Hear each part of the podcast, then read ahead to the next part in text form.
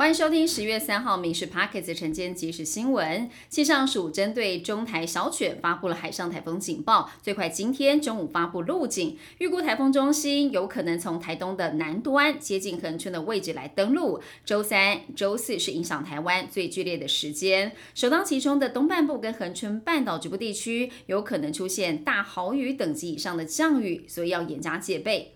杭州亚运台湾代表队靠着竞速溜冰夺下了两金，加上轻艇好手赖冠杰逆转摘金，单日净赚了三金。举重女神郭幸纯、台湾最速男杨俊翰，女垒队是摘下了铜牌，三金三铜入袋。台湾代表队目前累积了十二金、十银、十七铜。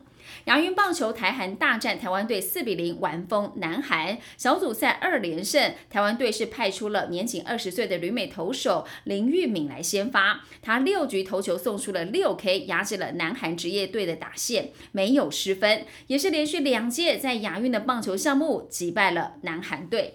脸书粉砖因为踢爆了进口蛋的问题，遭到歹徒恐吓威胁，引起了朝野重视。检警侦办锁定有国民党党工背景的许哲斌涉案。那么他供称说，恐吓案是林玉红指示他所为，有通话录音，整体事件逆转，疑似是自导自演的。桃园地院漏夜召开了羁押庭，裁定许姓男子收押禁见。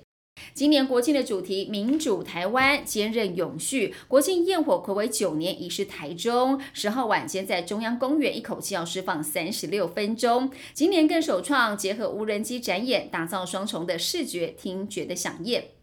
中秋连假收假日，高铁自由座旅客在台中站外大排长龙，人潮就像是演唱会一般，那么凸显了高铁运能的问题。加上国庆焰火在台中释放，铁道局要求高铁检视规划，增开班次。高铁官方 App 及时公告站点候车的状况，让旅客能够随时掌握候车的资讯。还有在特殊尖峰时段规划每个小时至少一班全车自由座列车。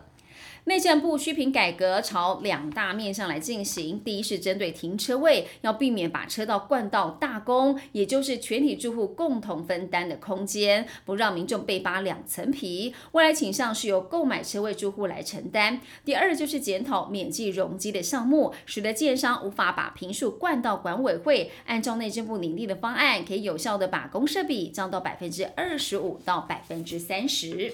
秋冬是流感的好发季节，今年度的公费流感疫苗分两阶段开打，六十五岁以上长者肺炎链球菌疫苗也同时开打了。另外再加上九月二十六号起展开接种的五费疫苗，一共是有三种疫苗在进行接种当中。但是卫福部表示，民众可以一天打满这三剂疫苗，只要是打在不同的部位就可以。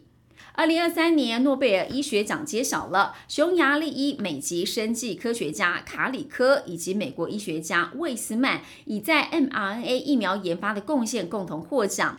卡里科跟魏斯曼同时也是二零二二年糖奖得奖者，两人今年八月才来过台湾。以上新闻由民事新闻部制作，感谢您收听。更多新闻内容锁定下午五点半《民事 Parks 晚间即时新闻》。